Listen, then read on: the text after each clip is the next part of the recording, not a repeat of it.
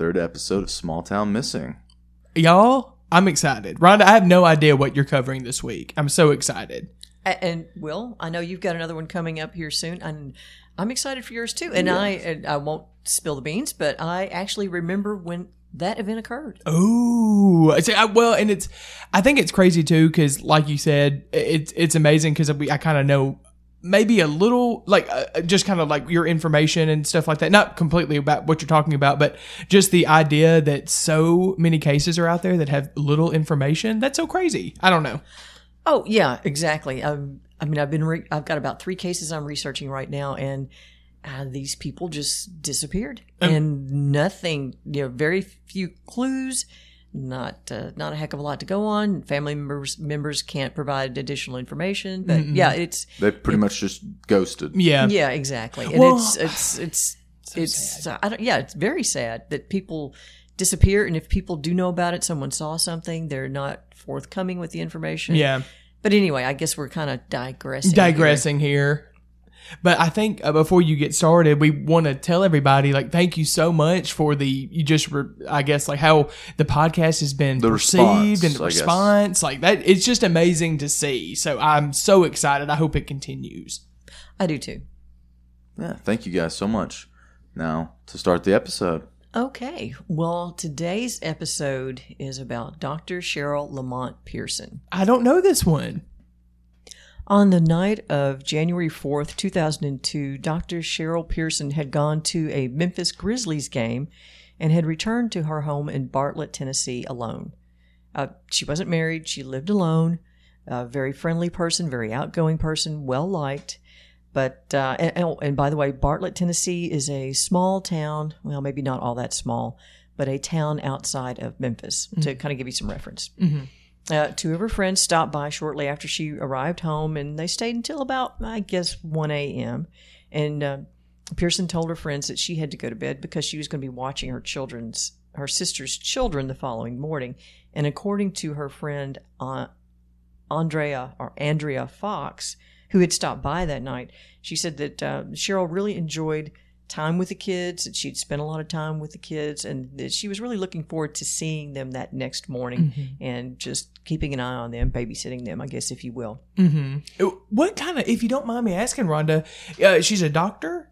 She is, she's a pediatrician. Oh, a pediatrician. So yeah, she really likes kids, yes. I guess. Yes, she does. Bless her heart. and a very smart woman. Yep. She had earned a chemical engineering degree before Oh my she, God. before she got the medical degree and became a doctor. that, yes. hey, talk about having a backup plan. Yeah, Yeah, no kidding. Uh, wow. Very, very smart. And she was a graduate of, I believe it was Meharry, Meharry Medical School, which I think is in Nashville. Well, and to think too, because you have your four years of you know prereqs, your four years, and which I'm sure she had because of her primary degree, but four years of medical school. You have your residency. It's like all this kind of stuff. So she's busy. Uh, She is busy. She is busy. Uh, Like I said, very smart woman. Yes, very smart. Uh, So that next morning, Cherryl's sister Lorinda arrived to drop her kids off, but uh, Cherryl wasn't at home. Knocked on the door, obviously, and when she checked, Cherryl's car was gone. Now she was immediately concerned because Cherryl was a insulin dependent diabetic, and obviously she was concerned that say Cherryl had said, thought, "Oh, I need to go pick something up before my sister gets here and the kids get here," and and you know, got in the car and took off somewhere and maybe had some kind of medical emergency. Yeah. So obviously very concerned. Exactly. So she, um, uh, so she um, immediately contacted the Bartlett Police Department. Now, when the police arrived, they found no signs of a struggle in Cherryl's home, but what they did find was Cherryl's cell phone and her pager. And as we had said, she was a well-respected pediatrician, and she had actually been on call that evening before. Oh, okay. So she would have had that page. Yeah, She she, would not have would been separated from No, exactly. I mean, because as you can see, like I'm sure she was a very diligent woman in in that regard too. So I'm like, absolutely not. Yeah. Yeah, yeah, exactly. I mean, that's not something that she would have have been without. And not only did they find her cell phone and her pager, but they also found her insulin and her diabetic supplies. Hmm. So I mean, especially, you know, and I could see them thinking like, oh, if she's going for a short trip, but if you're going for a short trip, like you need your cell phone, you need all that stuff. So I mean, why would you leave that? That's just uh, it doesn't add up for me. Uh, yeah, and I'm not one of these people. I mean, if I go anywhere, my cell phone's with me. Oh, I mean, even if I'm wandering around the house, it's usually in the room where I am, so I can hear it. Yep, exactly. So yeah. Uh, so when people, uh, when the police uh, accessed Cherryl's phone records, they found that she had received a call at 1:58 a.m. that Saturday morning, Hmm. and the call came from a Citgo station about a half a mile away. I just don't. Uh, you know, it's one fifty eight in the morning. Goodness, I, I don't know. I guess I guess she'd be up at all hours of the night. So Uh, well, but she had told her friends she was going to go to bed so she could, you know, be refreshed for the Yeah, next morning when the kids arrived. True. So, but anyway, so she received this call, and I said, as I said, it came from a Citgo station about half a mile away, and she answered the call. So the police knew that she was at home. yeah, At the very least, she was alive and at home at one at fifty that eight. time. At- Yes, at 1:58 a.m., and the call lasted for only five seconds. Oh, So you know, the police obviously they don't know, but they're speculating that oh it could it could have even sleeper. She What? could have been a sleeper agent. what? oh. Hey, go, Thomas. go on, start thinking. Start thinking espionage. Uh, what I mean, we could go sleeper agent. We could go alien abduction here. Oh, I mean, oh. but no, think about it. Five seconds, you can get one word out, a, co- Yeah. a code word. That's that's your activation. Oh, this code. sounds like one of our history podcasts. Oh my gosh, Yes. maybe this will this will bring I you to the history about, podcast. think about it. What if she was adopted, or what if she, what if she was the only one of the kids that was programmed, Well, and the, well, the sister wasn't? well, it does sound as if like you know going along those lines. At least and I don't know, Rhonda, if you think this. Like, um, if it's some like kind of call that is only five seconds, to me, it's a call that you're expecting, and maybe it's like, hey, I'm here, you know, something like that. Like, hey, I'm at the it's, Citgo. it's it's something that's like I have enough time to say one, one or two thing, things, and then hang up. and you're gonna be here. Yeah. it's kind of that. Yeah. So that's weird. I don't know. So, So that, hey, that's why I'm saying yes. I know it's an extreme leap, but something like that, or she she got a page that they didn't find or that she deleted. Because could you delete messages on pager? Oh, I don't recall. It's I been don't such a long remember. time since I had a I- pager. I, I remember my brother had one because I, I do remember the '90s and early 2000s fairly well, but I I obviously never had one, so I didn't know if you could go and delete messages. So what if it was she got a message, she answered the phone, and it was whatever she was told. that's hmm. weird. I don't know. That is very weird. That is weird. very weird. And of course, the police were speculating, kind of like you guys, was it someone who called to see if she was at home and then hung up? yeah. That because be five too. seconds, Yeah, like- very short. She's like hello, and then they just hang up the phone. Right, right. She says hello a couple of times and then they hang up or Yeah. she hangs up. Yep. Or could it, like you say, could it have been someone saying, Hey, I'm down here at this station, you know, half a mile away. Uh, you know, can you come pick me up? Whatever, Yeah. you know, because you can get at least a sentence out in five seconds. Yeah, like what- yeah. yeah. for uh, sure. wh- where was the Citgo? Did it say Half the mile address? away? About half. No, I didn't. Well, the address probably in some of my sources, it's it's in there, but just for this podcast, I just put it's half. It was a half a Well, mile let- away. Let's test this. Okay. Citgo on Elm. Yep. I mean, you can do could it. do it. You could do that You could easily. say- you could say where you could say the location in the five seconds and So then you- hang up. How many seconds did that? That Probably could have two. more than that took me two. three. Three seconds. Shoot, I, I don't even think that was three. It was probably Well, like 2 I'm watching the time. oh, you're watching the Yeah. time. But I mean, yeah, Well, it, might, it was probably less than three, but going by my scale, it was three. yeah. But okay, so continuing on, Rhonda. I'm sorry, we went on a tangent. Oh, hey, Not- it's a good tangent. It's a good- because, it's a I very mean, good tangent. It, this is a mystery. This is something we don't know. No Yeah. one knows the answer to.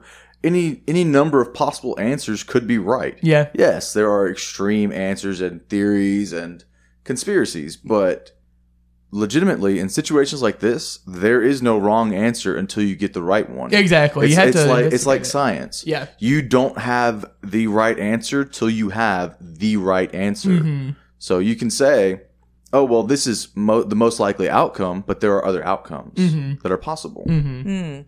That is a good point. Uh, but yeah, let me continue on this, and then we'll talk about what you know. What are the options and what her family and friends thought, Yeah, and not necessarily what they thought happened to her, but what they thought wouldn't have happened to her. Mm-hmm, mm-hmm.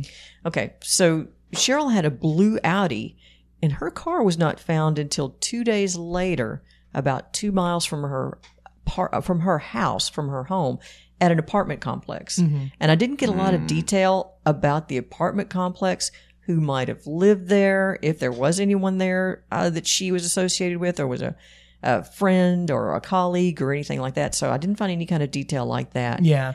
and uh, so not really sure what happened there, but why? And I didn't find any detail. Did anyone see anyone driving the car, or place the car, and the police did not know how long the car had been there. I guess maybe that was before cameras were so readily available. Yeah, and- Because uh, what, yeah. what year was it again? 2002. 2002. I feel like you know there, there would have been been security cameras in some locations, but you said it was an apartment complex. Yeah. yeah, maybe not.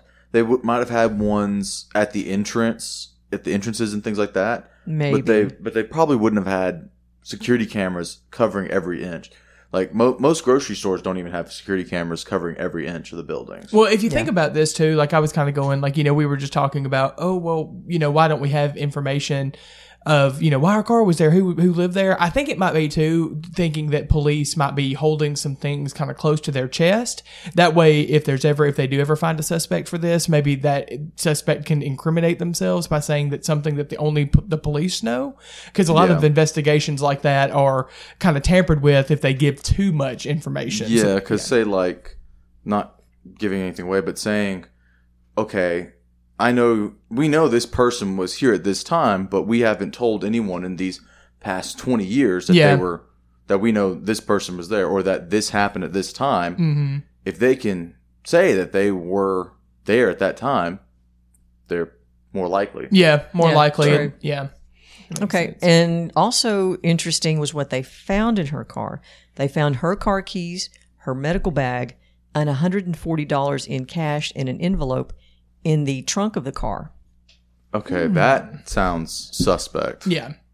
Yeah, apparently she carried her medical bag like I guess like a purse. Well, yeah. So, and that makes sense. She would have had her car keys with it. And well, also she's a doctor, so a lot of doctors car- would carry their medical bags like that. Right. Yeah, and, and it makes sense. And then the hundred and forty dollars in cash, it was in an envelope. Maybe whenever she went to the game the prior night, or the that uh, I guess it was a Friday night, the Grizzlies game, she probably stopped to pick up some cash and left it in an envelope because it was like a bank envelope, like you'd get out of an ATM. Okay. Oh, okay. That makes more sense because I'm thinking of like a manila folder or Yeah, envelope or something like that. I was Yeah. like, okay, where's she?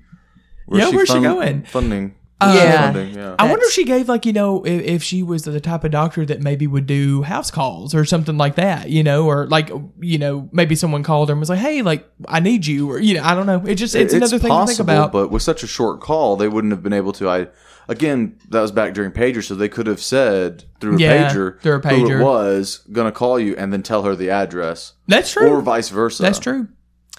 Uh, that's an interesting idea, Thomas. Yeah, like I said, uh, pa- they found the pager, but there was no information about going back through any messages. And I, again, I have no idea if you can delete a message off a pager. Yeah. or or it's possible because I don't remember if they they had batteries; they didn't have to be charged. So I, I don't know. I don't know much about pagers. Yeah, So- I don't either. Like I said, it's been many, many years since I've had. a Martin's pager. like, I still use mine. You see, I, I I, have rem- his, I have a uh, museum piece I carry in my purse. I, I just remember that we would have to wait on my brother to call us. He would have to use a payphone, and he would like he would like page dad, and he would call us from a payphone in the early 2000s. Gosh, he it didn't have a sounds cell phone. it sounds archaic in now nowadays terms. when was the last time you guys saw a payphone? I, I well, she we, we Or used to like have- oh oh two oh three. Yeah, well, I, you know, the grocery store we worked at had one, but it was taken out eventually. I don't It know. was not there when I was working. yeah, there. it was there when I first started, and they took it out. yeah. It, I think it had gotten taken out right before I got started. Mm-hmm. Like a lot of things. Thank God. So, Rhonda, what what happened after they? So they found the envelope. Yeah, they found the bag, the keys, uh, everything. And this is from an interview with NBC News. And Detective Ken Lee said the car. Oh, oh, let me back up. No sign of a struggle in the car. Yeah, Yeah. There's no blood, no scratch marks, no nothing. Nothing. And uh, here no we go again. Material. Yeah, uh, interview with NBC News. Detective Ken Lee said the car was too clean. No fingerprints were found, not even Cherryl's. Oh, wow. Yeah, so It had, somebody. been, it had been cleaned after the fact. Okay. Seriously Detailed. cleaned. Yes, detailed. Wow. Okay. Yep. So this leads investigators to believe robbery was not the motive. I mean, obviously, $140 still there in the car, yeah, in a bank envelope, you could see it. and no sign of a struggle in her home or in the car. So they think she possibly knew her assailant. Mm-hmm. And I hesitate to say assailant because I, I don't know. I guess the person who took she- her. Yeah, Yeah. abductor. Abductor. She knows her. She knew her abductor. Yes. Well, it makes me wonder too. Like, I wonder if um they could trace back. Like, you know, I wonder for the money for the hundred forty dollars, it makes me wonder if they knew that that was Cherryl's bank, or, or or like did they know it was her bank, or was it like a bank that was unfamiliar? You know, because like I don't know if different people have different em- envelopes. Like maybe it wasn't Yeah. in in a th- you know I don't know. I guess we just Yeah, don't have that have just had a bank logo, and we don't know if she was actually banking there, Yeah. or if it was somebody else who got the money out for her to take somewhere. yeah, like if there was a deal happening or something Yeah. like that. I don't know. There's a lot of speculation mean, here.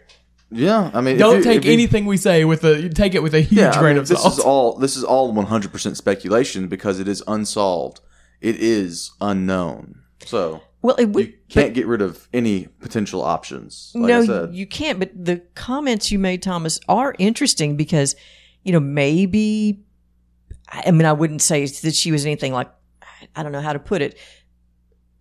Yeah, I'm not really not sure how to put it, but your comment was interesting that maybe she disappeared voluntarily. yeah, She was working on something, doing something. We talk about a chemical engineer. yeah. Very smart woman, I'm Yeah. sure. Mm-hmm. So could she have been working on a project Yeah. and maybe she was pulled away because of some kind of urgency? I I don't I know, don't but know. that that's I think that's a much better feeling than, Than something agent. tragic than something tragic happening. Yeah, which I think hope it wasn't anything Sleeper agent would be cool. Yeah, well, I, I hope it's nothing nefarious. Um, Or it's tragic, all, or yeah. tragic, but it's just it's just interesting. A woman with a good head on her shoulders, having the job she had, the I guess you know the friends and family you know that she kind of dealt with, and she had she was gonna what watch the kids or something that Yes, day. Or yes. that's just weird. It's just weird timing. I don't know. yeah, it is. yeah, I mean that kind of does. Yeah, that definitely. I mean, for your comment, your your possible Sleeper agent. outcome is really, really, really far fetched. Oh yeah, yeah, yeah. But again, Sounds like a movie. I would rather think something like that happened to her where she left voluntarily because she had a job she had to do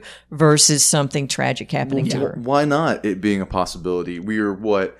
When was when did the Cold War end? The early '90s. So we're not Yeah. even we're not even a solid decade out of the Cold War. Uh, sleeper agents are people that are undercover, blend into society, have lives, have relationships, have existence. They That's don't true. that they are no one that would ever be suspe- expected. It could be your kindergarten teacher. It could be the cop down the street who wa- patrols the block every day. It could be Rhonda. As long Could all, be me. all it takes is one phone call and a phrase being said to them. That and they're activated. Yeah, and it's like, okay, this life is dead. It's time for me to go and do my job. yeah. They they're I mean, sleeper agents even have kids. Their wives and or husbands don't know anything about it. You know, I think we watch too much television. I think Well, so no, that's too. that's an actual fact about sleeper agents. They are people that genuinely blend in with society. They are. They are. When they're when they are not on their job, they are this other person, and whenever they are on the job, they are a different person. Tom that is, is the is a sleeper role. agent. He is the agent. He's In- he's speaking of. Very unlikely, Interesting. but hmm. Interesting. Okay, well, continuing on, but the the police believe that 1:58 a.m. call has something to do with her disappearance, mm-hmm. but no, no proof, nothing that they can offer. And I'm not sure. And again, I find so little information on this particular case. I, I know they questioned people, but uh, yeah, numerous people were questioned, but I could find no numbers. I mean, a lot of these cases I look at, they have like, oh, we had 250 volunteers show up for the weekend to canvass the area. Yeah, and, or something. and you know that kind of a thing. Or we had uh, we had 150 interviews, you know, with possible you know people who had may have had information. People of and interest. I, didn't find that kind of information with this particular case, and I may go back and revisit and see if I can, you know. Uh, maybe reach out to maybe the sister or someone who's close to the case and see if you know what all was done to try to locate Cherryl. Since I couldn't find that information. yeah, it doesn't really sound like they, you know, they, they had a lot of info on that that they wanted to divulge. And, and maybe that's it. Maybe you're right, Will, that they're hang, uh, they're keeping it close to the vest Mm-hmm. in case they do find a suspect. Well, it's so weird though. You think that, you know, I, I can get the keeping it close to your vest, but sometimes after 20 years of not being solved, like you need to give some new info, you know, you know to help the, the public. I know. Well, think about it. Here we are in 2022, and it was you know last month. It was 20 years ago last month. Yeah. And I just can't imagine the family, you know, every year hitting that anniversary, and you know, will we find out something this year? And just not having any info or leads to go on. Yes, yes. That's so crazy. And yeah, and to continue on, uh, Cherryl's or yeah, Cherryl's friend stated that she was behaving normally in the hours before her dependent uh, disappearance. The two friends who came by said she didn't seem afraid of anything, didn't seem upset about anything, just behaving normally. Um, from Charley Project, I, uh, she was described as a family oriented person with no enemies and would not disappear voluntarily. And that's what I was saying. These are things that people said would not happen to her. Yeah, just she's not the type of person. Right, right. I mean, she had a great job. She loved her job. Uh, she loved her family. And yeah, it's just, she would not have just voluntarily disappeared. Yeah, you see a lot of things like people being like, especially some cases that we've seen, like especially before people disappear, they're really paranoid. They're like, "Oh, somebody's watching me," you know, stuff like that. Yeah, nothing like that. No, nothing like that for this case. Yeah, and according to Jenn Baxter of Tennessee Cold Case, Dr. Pearson's medical colleagues uh, describe her as an excellent doctor who cared for her patients.